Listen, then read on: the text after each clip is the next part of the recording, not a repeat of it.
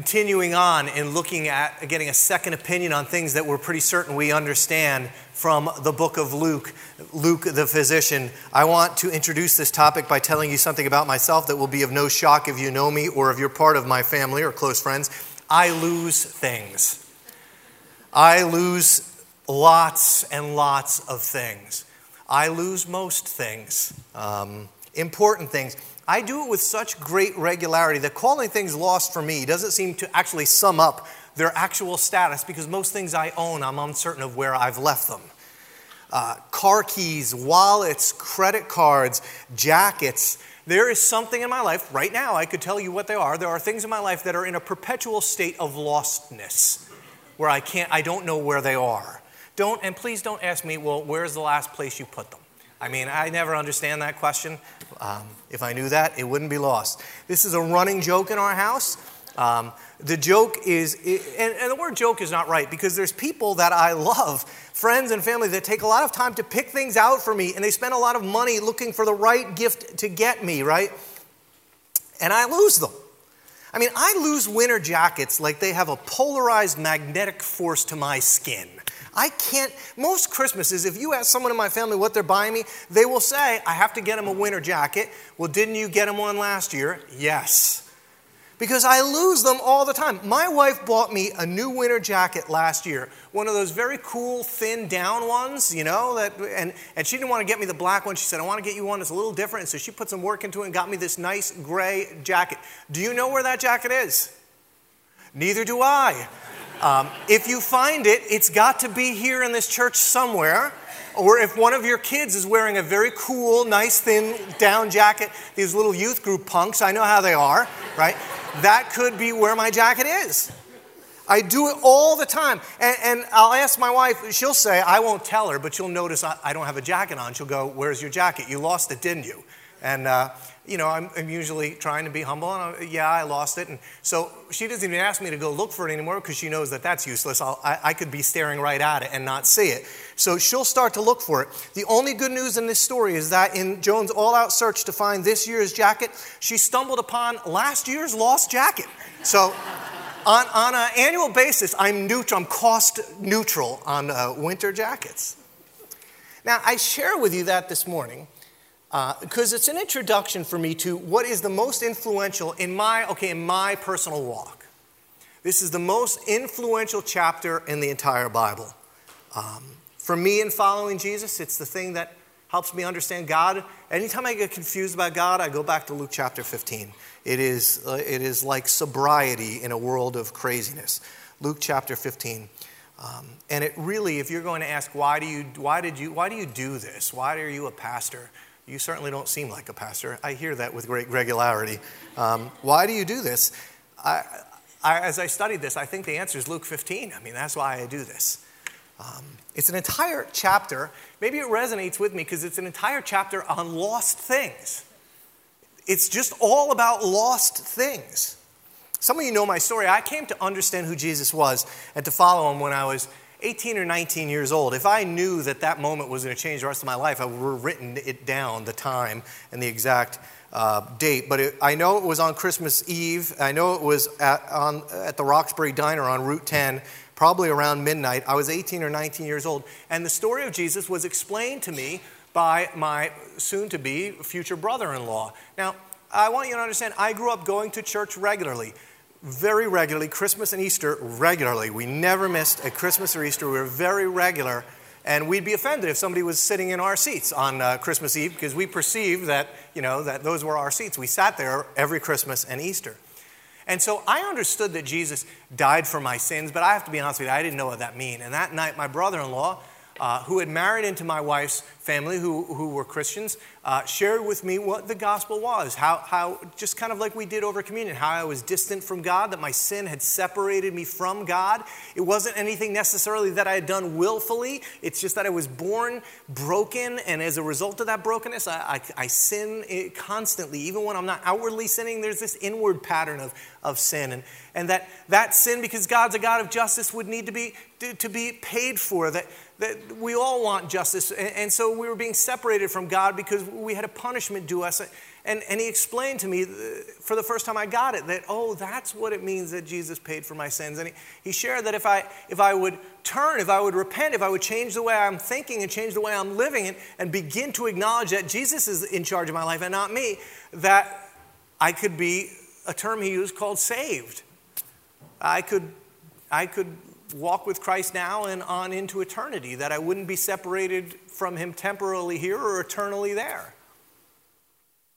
And so, you know, when we sing Amazing Grace around here, I know, I know that song um, has taken on almost like, uh, I don't know, sometimes it takes on cultural, cultural silliness. I heard Craig Carton on Boomer and Carton singing it this week as like a parody. But that song resonates with me because I can tell you, I'm telling, and I, maybe you grew up in a Christian house, so you this doesn't, you don't feel this, but I really was once lost, and I was looking for God, and and and I was found. I really was blind. I didn't get it. I couldn't see it, but now I see. And from that night in that diner, something happened to me. My heart just began to beat in a different way for Jesus. Now, listen, please understand, not perfectly, right? I've already confessed to you, right, that I, I, I, always want to lift another idol up. I always want to set my eyes on things that and set my heart towards things that aren't, aren't God. So, not perfectly, no, not completely, but things from that moment on, they were never in my life the same. Jesus, I was introduced to the living Jesus. He became not a distant uh, religious figure, but a personal Savior to me. It was, in many ways, like finding a new love interest. I, I couldn't get him off of my mind. I was smitten. I remember I came home one day to my house, not too many weeks after, and I walked in. I saw my mom, and I said, You know, hey, mom, can I ask you a question? It's kind of weird. Do you find yourself thinking about Jesus like all the time? Is he all you think of? To which my mom answered, like any normal person would, no. Um, and that's when I started realizing something was happening to me. I was thinking things differently. Something had changed in me. I, I had become a found person. And, and now here's what I want you to understand. This created a big problem for me. Maybe it never did you, but I'm just going to share with you my story why this created a big problem for me. Because I, I, I, was this now found person with new eyes. I saw things differently, like my sin and my shame and God's love and Jesus' sacrifice. I now knew what it meant that He had died for my sins. But my issue is this I was a found person, I was a seeing person, surrounded in my life by people who I loved desperately that had not yet been found and could not yet see. And what I began to notice was now a person, uh, what I became was a person with one foot planted deeply and lovingly in two very different cultures and two very different communities. I, had my church family and I had my biological family. I had my friends, and then I had my quote unquote real friends, and I had my church friends. And it seemed pretty certain to me that neither of these sides was all too keen on hanging out with the other. Anybody ever have this happen? And so, into this, this overtly religious culture, which I was being, in a sense, um, metaphorically baptized into, I, I was finding myself, uh, I was finding uh, these people, my friends and family, these people that I love, these people that I grew up with, these people that I lived with, walked with, my friends, my family, they were known by a term which this religious culture that I was moving towards, they were known, they, they used a term for these people I love. Not intentionally um, did they do this, but definitely somewhat derogatorily they started to refer to just about everybody I loved as lost people. In fact, I can tell you, Vera was working on this talk, and I can remember it specifically. I, would hear this term, lost people, lost people. And, and see, now I was a saved person, and so I was being told that there were lost people and there were saved people. And John, you now are a saved person. And I remember we were at um, my wife's house and there was a party going on, and my, my, my in laws had a person from their church over. She was kind of a, Joan will remind me of, of, the, I can't remember the person's name. She was a woman in her 40s, kind of an elegant woman, and she was standing by the, the um, island that they had there, and she had a sunbeam mixer, and she was mixing something with my mother, and she was talking about lost people. And there was a frustration in her voice over these lost people. And I don't know what it was, but it was something about the way she said it that was really ticking me off inside. Because here's why people that just about everybody I knew, people I loved very much, my mother,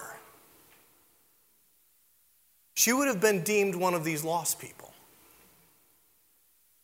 And while it was never stated explicitly, what soon became somewhat apparent to me was that found people, saved people, don't hang out with lost people. Because lost people are bad, and they're far from God, and their behavior is abhorrent to God. And so we're saved people, we're found people, we're children of God. And so my problem was this almost everybody I loved would have been deemed lost. Those ties I, I, I, was encouraged to sever in order to ensure my own righteousness, to, to make sure of my own salvation. And this at me for a long time in some of the recesses, in deep recesses of my heart for years because I loved the church, but I loved the lost. They're, they're much more fun to hang out with, often, by the way. And it just seemed like there was this chasm between people I loved and, and the church of Jesus that was really wide. And so, Luke, this physician, Luke, this real human being, Luke, who wrote this, this letter to a guy named Theophilus to convince this guy, whoever Theophilus was, that Jesus is who he said he was, I want to encourage you this morning to, to, to understand what Luke says about the value of people and how God sees people because He does not see people the way you think He does or the way that you and I almost always do. Luke gives us a second opinion on the value of people. And frankly, when I first heard, there's a guy named Bill Hybels, a pretty famous preacher. When I first heard Bill Hybels explain Luke chapter 15, it has provided for me a calling that has gone on in my own life for the last two decades. Um, I do what I do because of Luke 15 stories about lost things. Now, many of you are familiar with these stories, but some of you aren't. So I'm going to read the chapter for you. I'm just going to read Luke chapter 1, right, or Luke 15, the first verse, right to the end. I'm just going to read it, just the way Jesus spoke it, by the way. He just spoke these three stories right out. He never interrupted them, he just kept going. So I'm going to do that for you, and here's what I want you to do I want you to look for the similarities in them. I think they're probably highlighted, so that might give you a clue, right? Um, I know it's early. And so let me set this up for you. Here's how the, the, the chapter starts. Luke says, the tax collectors and the sinners, the lost people, you know. They had gathered around to hear Jesus. But the Pharisees and the teachers of the law muttered. Love that term. They muttered. This man welcomes sinners and he eats with them. And so here's Jesus. He's teaching, he's in the public square, and there's this large group of of lost people, non religious type people gathering around him, and they're fascinating by, fascinated by what he's saying. Church, please understand, you have to enter the story. This is the clubbing crowd. This is the church going crowd. These are my people. They're secular people with all of their secular language and their secular values and their secular, their secular lifestyle issues, most of which they are not yielding over to God.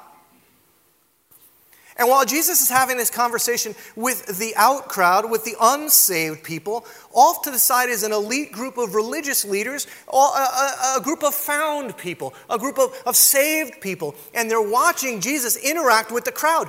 And the Pharisees begin to mutter to one another that this man, Jesus, is welcoming the sinners. And then they go a step further. They, mother, they mutter that not only is he welcoming, he's not chasing them off, he's not calling them abhorrent, he's eating dinner with them. In the first century, when you had dinner with someone, that sent huge messages about your approval of them. You do not eat with people that you do not value. A dinner in the first century was something that would go on over many courses, often three or four hours. So you'd be sitting with this person in their home for a whole evening. And they're muttering to each other, saying that this Jesus is not only talking to the, the unsaved people, he's eating, he seems to like them. And this bothers the religious crowd in, in a lot of different ways. And please don't think you're above this because I'm not. I understand this. I can feel this because now I got a foot planted in both of these worlds.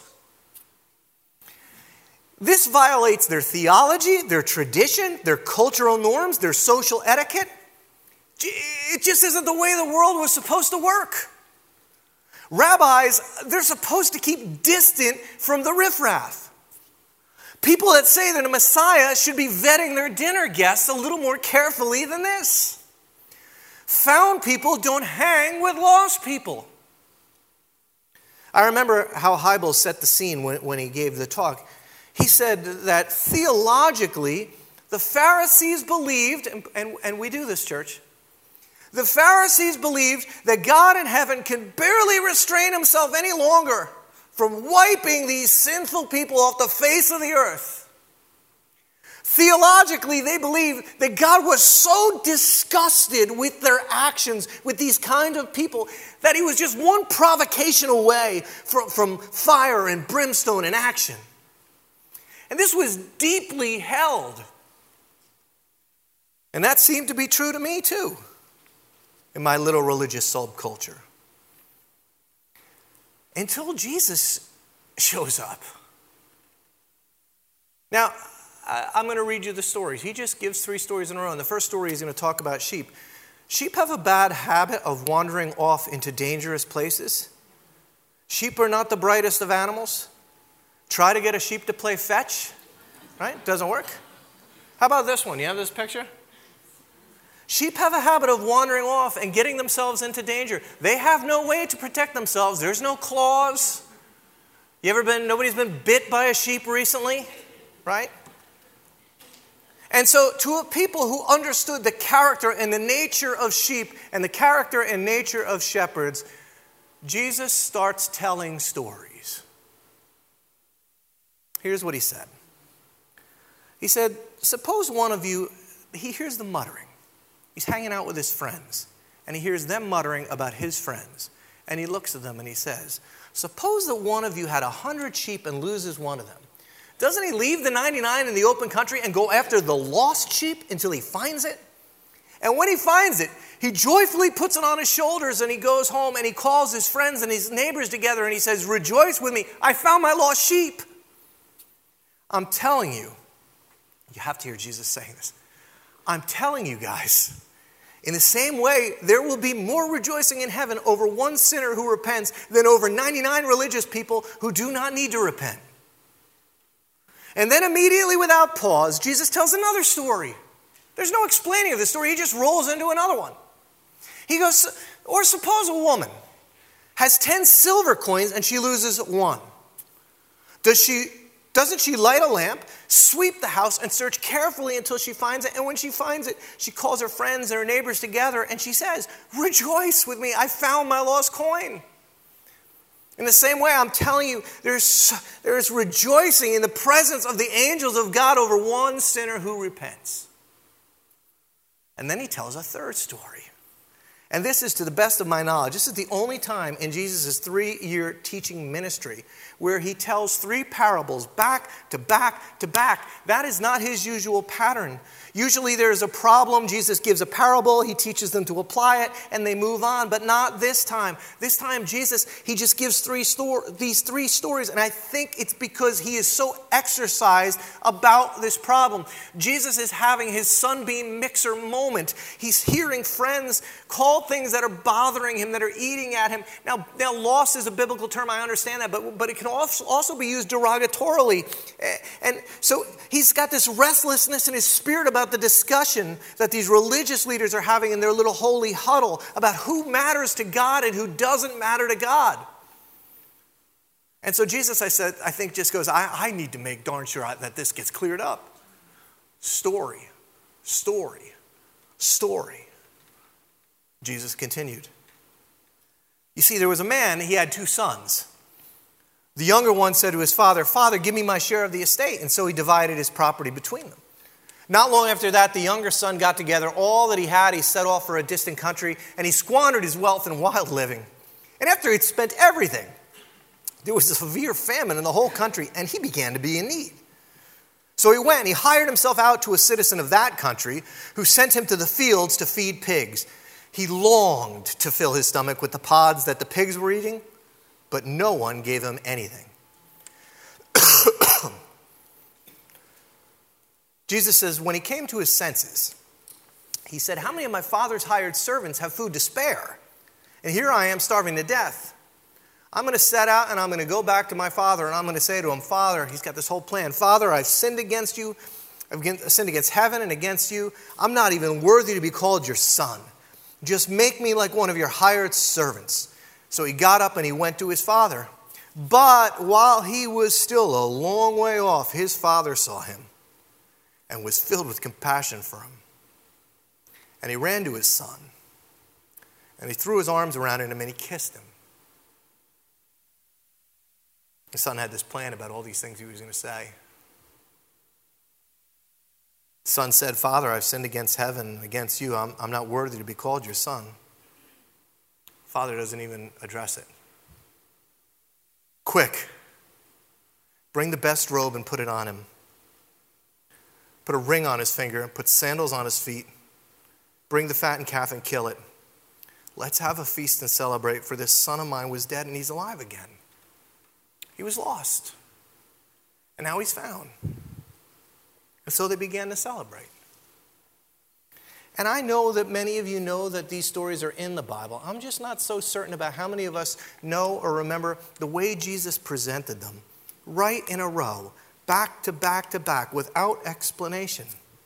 Because I think what Jesus was hoping for in that moment was the Pharisees and the religious people of the day that they would go home at night and they'd wonder about these seemingly unrelated stories. There's a shepherd who, with sheep and one of them's gone and a woman loses a coin and, and, and there's a story about a father and this kid that left. What do they have in common? I think Jesus' hope was that, that his religious audience would go home and wrestle with these stories and start to see that there's something that connects each of them. That's what I want you to see. Because in each of these three stories, here's the first thing you need to understand something of value winds up missing a sheep, a coin, a son.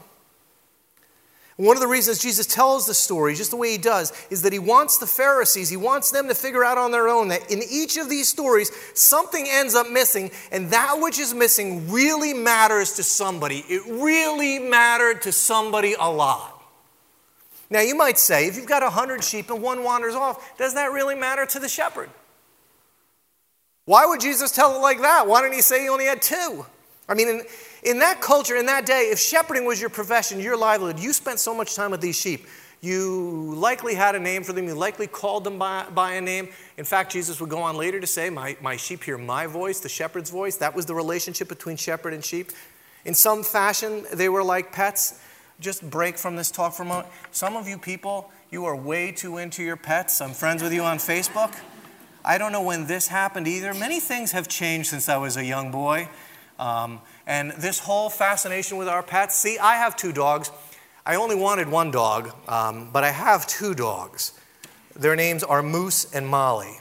Now, I believe Moose is big and Molly is small. I believe I provide a rather nice existence for Moose and Molly. They get kibble, not even on request, right? We just provided for them. They have a nice fenced in backyard. We have a pool. Moose takes laps in the pool, right?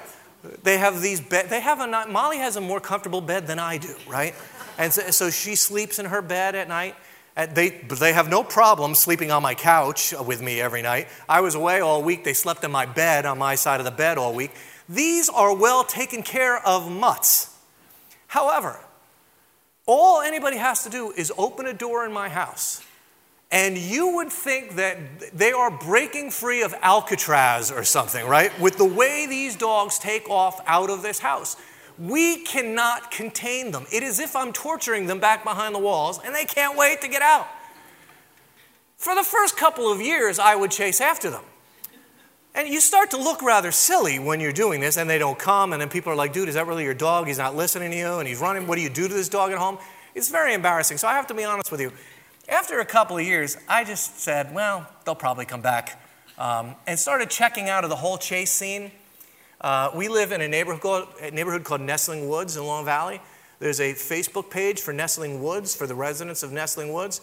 And uh, if you scroll back prior to us, you can see on the date, you can probably piece together when we got an electric fence. Because prior to the installation of the electric fence, about once a week, you'd see some of the neighbors going, Eisman's dogs are out again. Why do these people let their dogs run wild? Does anybody tell them their dogs are running wild? It was like, you know, Joan's phone would light up, and that's how we would know because the neighbors would be talking about us on the Nestling Woods site, right? And I remember one day, my neighbor Pat, you know, he's a good guy, comes, he sees Molly out running through the neighborhood. So Pat, he's trying to be a good guy, you know, he's chasing my dog through the neighborhood. And Pat shows up at my, do- my door and he's sweating and he's holding the dog and he goes, Dude, your dog was out and he can't breathe, right? And he's like, I, I got him for you. I'm like, oh, thanks, but he would have come back. And he's like, what? What? He's like, you could have been hit by a car. I said, well, see, I really only wanted one of these dogs. And, and so I know I'm going to get an email about that comment. I love these dogs, but I really only did want one of these dogs. And see, here's the deal I'm not all that good a shepherd. I'm not all that good a shepherd.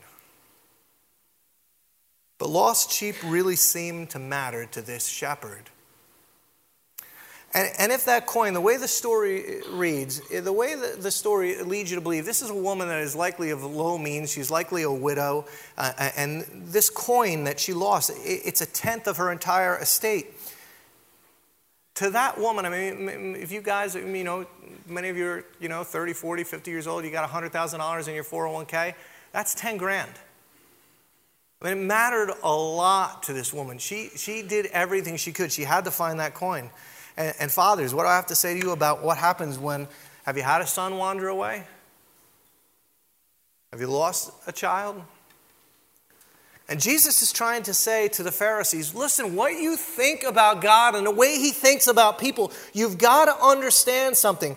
Look at these stories. What went missing really mattered to somebody. Now, you know me, I'm always trying to figure out a way to get us to enter the story because we hear these stories so many times, you're like, ah, yeah, I've heard it a million times, but it doesn't get through your defense mechanisms and penetrate your heart. So I was trying to figure out how could I penetrate people's hearts? How could I get them to feel the love and the loss involved in these stories? So my first plan was that I was going to get some folks together that I know, people that I'm friends with, and I was going to yesterday go around with my kids and, and grab a couple of your dogs um, and keep them overnight. And then I was going to interview you today um, and speak of, let you speak of what it felt like to be missing your dog. But then I thought that might get me fired. So I decided that probably wasn't the way to get you to enter the story. So I moved from the sheep story to the coin story. So here's what I've done. Um, while you've been listening to me over the last few minutes, I've had a couple of our tougher uh, guys here at Mendham, people that are kind of good at this and maybe have a past uh, in this and perhaps have served some time for it. Um, so strategically, just because I know you ladies, you tend to put your purses down under your, your chairs. I've had them while you've been listening strategically go and take, I told them, no more than 10, no more than 10 purses from under your chair. So take a look, ladies, see if your purse is there. Raise your hand if your purse is not there. Okay, see, I'm joking. I just, I want, I just wanted you to start to fear. And I saw you, I saw you all start looking long before I asked you to look, which worries me that you actually think I might have done that, like that that was, was a, a possible thing that I would. I did make you give your shoes up one day, so anyway. I was at the beach last summer with my kids. I love the beach, man. But my grandmother put this fear of the beach in me. She always told this story. Whenever we'd go, she'd say, Johnny, I had some relatives and they had two twin little kids, and the little kids were playing by the surf. And the last time they saw those two little kids was holding hands as the wave came in and took them out to sea. I don't know if that story is true, but man, that story has scared the crud out of me for almost my whole life. And so I love the ocean and I love the beach, but I have a healthy fear of it. And here's another thing that's changed. I never remember hearing about a riptide until like 10 years ago. Growing up, there was never flags about a riptide. You just went in and were a man about it, you know? Um, and same thing with suntan lotion. Who had suntan lotion? This is why I'm getting stuff carved off me like a turkey on a regular basis. Last summer, I'm at the beach, and uh, I was in the water, and uh, you know the flags were up about riptides, blah blah blah, and the water was churning. It was one of those days at the ocean where it's like it looks like a mixing bowl almost, you know what I mean? You see the, and you're going, well, that's kind of dangerous, but it's kind of fun. And, you know, usually I just like to sit on, on the beach and have, have my, my beverage and my book, you know, just let me sit. And uh, Caroline kept going, Dad, can we go in the water? Can we go in the water? Can we go in the water? And uh, finally, okay, fine, we'll go in the water. So we go in the water, and we're out there a little while. And at first, it's kind of fun because, you know, it's choppy and it's kind of cool, and it's just her and I out there. But then all of a sudden, like, I started to sense riptide, which I had never really felt before. But to the point where now I was in over my head and I couldn't touch the ground anymore. And it was so choppy that I was getting hit in the face with the, the waves over and over, and I couldn't touch the ground. And what started to concern me even more was I couldn't see Caroline anymore. And I knew she was right in there with me too. Um, and so I'm starting, you ever kind of, you're still trying to play it cool though, right? Because the last thing you want is for that lifeguard to come in and bail you out of that ocean because it is hard to recover your cool factor when that happens, right? So I'm looking at the lifeguard at that moment, just making sure he's cool, you know, because if he's cool, I'm cool. And uh, then it's getting worse, and I'm starting to get a little scared. And uh, I look at Caroline, and I can, see, you know, the waves came up, and we kind of met, our eyes kind of met as we went up and down, you know. And I looked at her, and you know what I could see in her eyes? Fear. And you know what bothered me even more? I knew she looked in my eyes, and you know what I knew she saw? This man is not saving me, right? Like, and I have to tell you, at that moment, when I couldn't touch the ground and I was starting to take on water, a couple things happened. Um, the first thing was, like, I started looking again for the lifeguard, this time, lifeguard longingly. Like, the cool factor's over. I'd be happy for you to come get me now, and I'll get over my, you know, my ego, get over it. The, the second thing I started to realize is that we have this um, sense, this inane thing. It's just natural for a parent to do anything to get his kid. Now, here's what I realized at that moment. I would have always told you that's true, and it is true, but I'll also tell you that my flesh wanted out of that water. Like I had a thing going on in my mind stay here and save your kid, and I had another voice going, You better get out or you're going to drown with her. And this whole thing was going on, and, and I, you know, it's just, it's, it probably lasted a minute, but it seemed like it was like a day and a half that this was going on out there. And I'm getting tired, and I'm going, man, I wish I had run more before I came down here. And finally, the rip current kind of pushed, pushed us out and pushed us back in. And, and I got to a place where I could step again, and then I, I could see Caroline. And so she was getting pushed back in. And we both got out of the water, and I said, Look, there's no need to tell mom about any of this, you know. Uh, this will be fine. And so uh, here's, what, here's what happened when that happened I understood what it would be like to lose a son for a minute. I would have done anything to make sure that that kid was all right at that minute. And so, why does Jesus tell these stories? Maybe I thought about it this way. What if I had gotten out and she, I, I couldn't see her, and if I'd run to the first happy family on the blanket, the nearest folks, and I said, guys, would you, my little girl, I lost my little girl. I, I had, a, I had a hold of her, but, but the current, it's choppy out there. Listen, would you get everybody in your group? Could you come? Could you come back to the water's edge with me? And, and could you help me look and find her? And imagine my, my heart if my plea was simply greeted with a lack of concern or maybe a judgmental comment about, well, maybe my daughter shouldn't have gone out there if she didn't know how to swim. Imagine what it would do to me as her father if I went to the lifeguard, the one who's supposed to care, the one who's paid to care, the one who says he cares. And what if he took one look at, at, at, what was happening with my daughter? And what if he just said, you know what? She shouldn't have gone that far offshore. She deserves what she's getting. Why should I do anything to risk my neck for her? Why did Jesus string these stories together with no comment? Because at some point, he wants the Pharisees and you and I to not just do the math, uh, but to realize that it goes from 100 and to 10 and to 2, and then there's this one, there's a sheep and a coin and a son. Something of value winds up missing, and that which is missing really mattered a lot to somebody is the reason Jesus crafted the stories the way he crafted them because he wants us to understand that people that, that we might deem far from God, wayward people, dirty people, bad people, pagan people, people that, if we're honest, oftentimes kind of disgust us, that they really matter to God. Like the absence from a relationship with the Father causes him to ache and to grieve. Does God, can you imagine these religious folks, maybe for the first time in their life, starting to understand that God the Father actually feels towards wayward people the way the shepherd and the woman and the father felt about these missing things in their life because you have to understand something. Until this moment, until Luke 15, no one had ever thought of God, any God, in this way. No one had understood the heart of a God this way. And I have to venture to say, there are some of us who, who never really thought about people far from God the way Jesus is describing it right now. Sometimes I still struggle with it. I know, I know, I know you don't like their language. I know you don't like their lifestyles. I, I know that they don't live uh, the way you would have them or want them to live.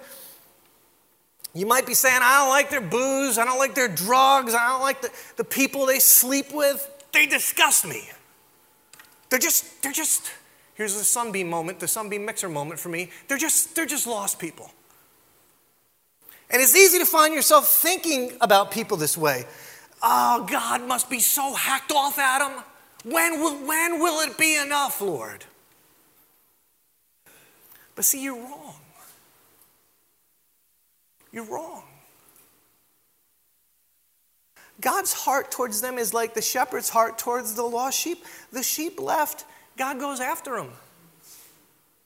The, God's heart towards these people is the same as the woman towards the lost coin. The coin did not magically jump off, off of the floor back into the woman's purse. The woman went after the coin. God the Father's heart is the same towards people far from God that might disgust you and I, that might look different, act different, be different than you and I. It's the same heart that I had when I was looking for my little girl in the surf. And God runs up and down the beach and goes, Does anybody care about my lost kid? Steve's going to gather with the kids tonight in youth group. They call it T24. Some of you might know they picked that verse because it comes from Timothy 2, verse 4. Timothy says, Here's the truth about God. He wants all people to be saved and to come to a knowledge of truth. He wants every kid to come home, every kid pulled from the waves. Jesus tells, Jesus tells the story and has this common theme. And he's just hoping that it will ambush somebody's heart, that somebody might get it.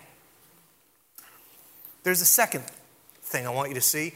Here, here's the second part of the story that's so important, so important that you see the thing that was lost in each of the stories had so much value that it was worth an all out search. Look, it was inconvenient for the shepherd to go out all night looking for the sheep that wandered away. Some people have said over the years, well, I don't understand this story because the 99 sheep, he left the 99 sheep. What about the 99 sheep? He went after the one. I have to tell you, I have four children. Three of them were back on, on the blanket that day. There was one lost in the turf. Guess where, uh, surf. Guess where my mind was? I got to get that kid out of the surf. It's not fun to turn your house upside down trying to find a coin that's lost, but you do it because it's so valuable. The father, he didn't go out in, our, in the story, the prodigal, searching for the son.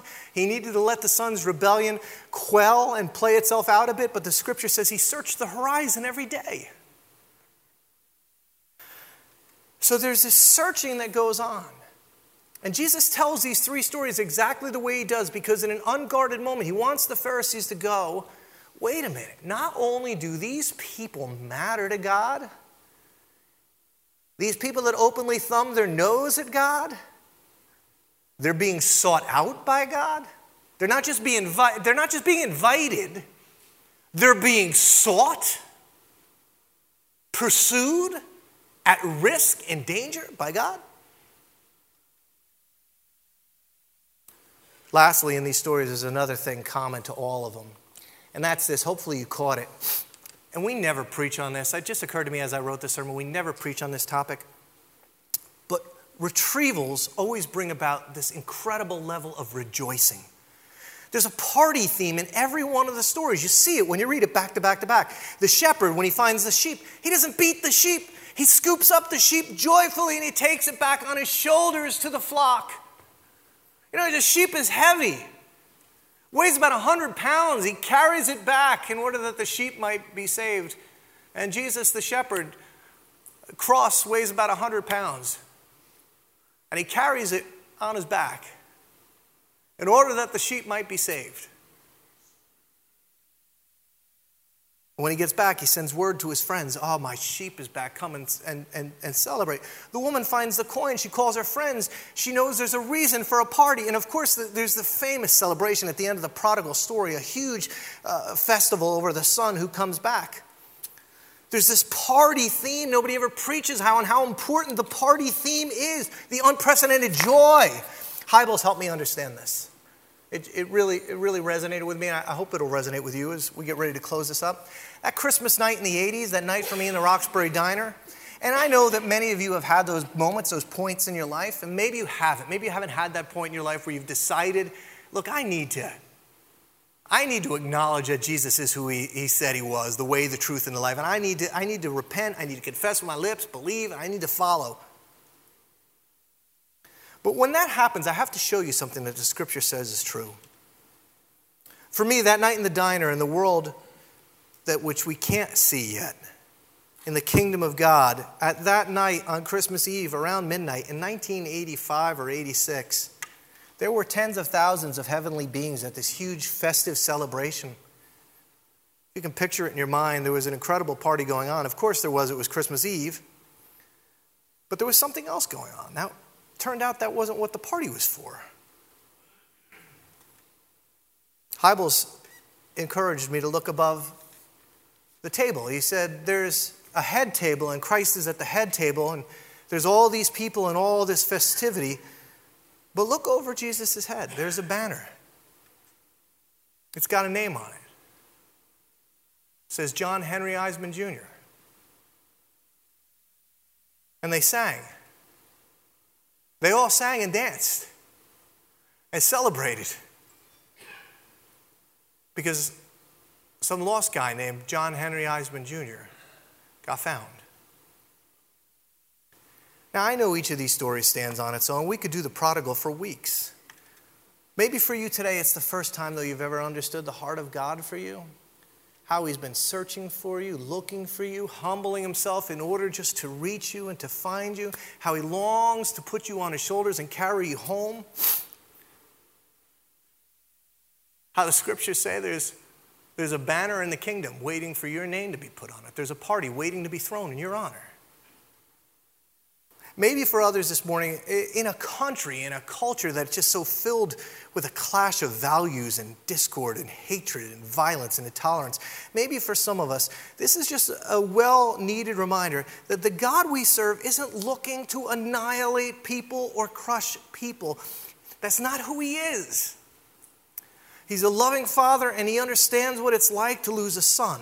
He's a father who wants kids found. He runs the shoreline and says, Will you help? I've lost the hand of my little girl. And so maybe for one or two of you this morning, that understanding would, like it did for me, provide a calling for you. Band's going to come up. We're going to close with just a, a, five minute little video here. I, I, I, need to show you this. I was at the CMA, uh, Christian Missionary Alliance um, National Council this week. I think that's what we call it, right? I mean, it, there was like 2,000 pastors there. You want to talk about a party, people? Woo! Lampshades, the whole thing going on down there. And uh, I was in there one night. Steve was down there with me. And the president of the Christian Missionary Alliance in Canada, a guy named David Hearn, a very funny guy, he gave this talk about how the scripture describes the river of life flowing from the altar of God, but then going into the Dead Sea. How God, the author of life, flows life into the deadest of places. And it was a talk given to inspire the church to give up on no one. No land, no religion, no people groups, that there is no one outside the reaches of God's grace, no matter how dead the sea might look. And at his conclusion, he talks about his mother. He talks about his mother too. And what happens when someone is sold out to the heart of her father when someone values what, and more importantly, who God values, and how lost people, very lost people, can be found and find their calling. Check this out. My mother is 89 years old. She is the most missionally alive person that I've ever met. A few years ago, she was in her ground level condo in Abbotsford, British Columbia. Every day she talks to her friend Phyllis on the phone. Phyllis is deaf and my mother is deaf. Can you imagine that conversation? They're screaming at each other over the phone. So one day, as my mom is screaming at Phyllis and Phyllis is screaming at my mom, a young man high on drugs breaks into my mom's ground level condo goes by the room where she's screaming at Phyllis, goes into her bedroom, steals all of her money, all of her jewelry, and her car keys, goes into the underground parking, finds my mom's car, drives it through the big iron gate in the underground parking. There is a huge crash. Everybody in the condo hears it except my mother. 30 minutes later, the police are called. They catch the thief. They get my mom's money back, her jewelry back, her car back. My mother does not even know she's been robbed. So when the police officer shows up at the door, he says to my mom, It's okay, Mrs. Hearn, you've been robbed, but don't worry. We've got your, we've got your car back, we've got your jewelry back, and here's your $35. And my mom said, But I only had $25. and the police officer said, You keep it, dear, you keep it. Fast forward three months. My mom finds out the young man is going to plead guilty and going to be sentenced to jail time. She phones me and says, David, I want to be there. I said, Mom, why do you want to go? She said, I want to be able to say to that young man that I forgive him and that I'm praying for him. I said, Okay, Mom, we'll go. We arrived at the courtroom, and on one side was my mom, my middle daughter, and me, and on the other side was the mother of the young man. And as we were waiting for the judge to come, in comes the young man's lawyer. He's a personal friend of mine. He's a part time pastor, part time lawyer. How that works out in the economy of God, I'm really not sure but he's great at both. He said, David, what's your mom doing here? And I said, It looks like your client robbed my mother. He goes, Oh, no. He said, What does she want? I said, She wants your client to know that she forgives him and that she's praying for him. The judge comes in, all right. Young man comes in behind a glass enclosure with a sheriff with him. And immediately, my friend Daryl goes to the podium and says, Your Honor, I'd like to ask for a special privilege. He said, I've been a lawyer for years, and usually when the perpetrator is in the court, or, or, or I should say, when the victim is in the courtroom, they want to make sure the perpetrator gets the full extent of the law.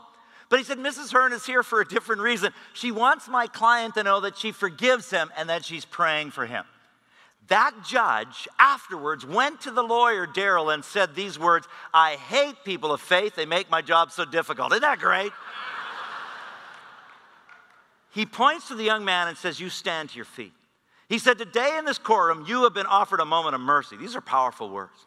I'm only going to sentence you to half the amount of time that I originally was because of Mrs. Hearn. Now, what do you need to say to her? And this 21 year old kid looks at my mom and goes, I'm really sorry. And my mother leaps to her feet and goes, It's all right, you're forgiven. It was such a cool moment. Court is dismissed. My mother walks over and embraces the young man's mother and said, I'm going to pray for your boy. And you know what I said in my heart? That's Dead Sea, Mom. Beyond. Beyond. Can't. He'll never come. My mom prayed for him for eight years. Eight years.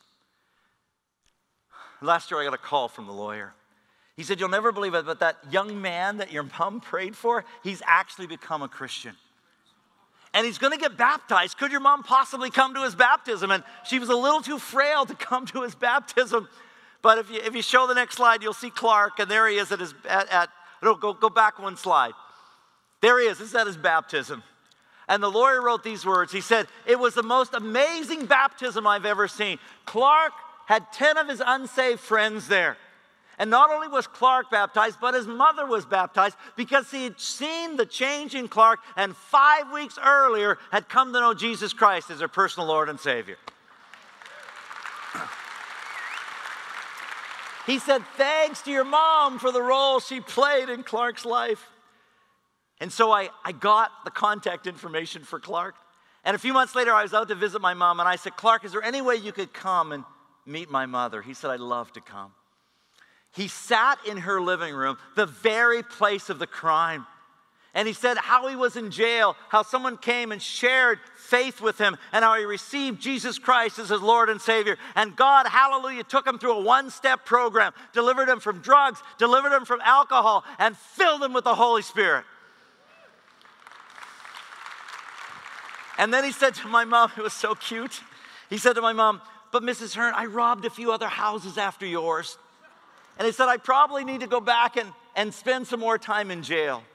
And then he said these profound words But I do not go back as a prisoner, I go back as a preacher. And my mom says, My mom says, if you go back as a preacher, then you better be commissioned.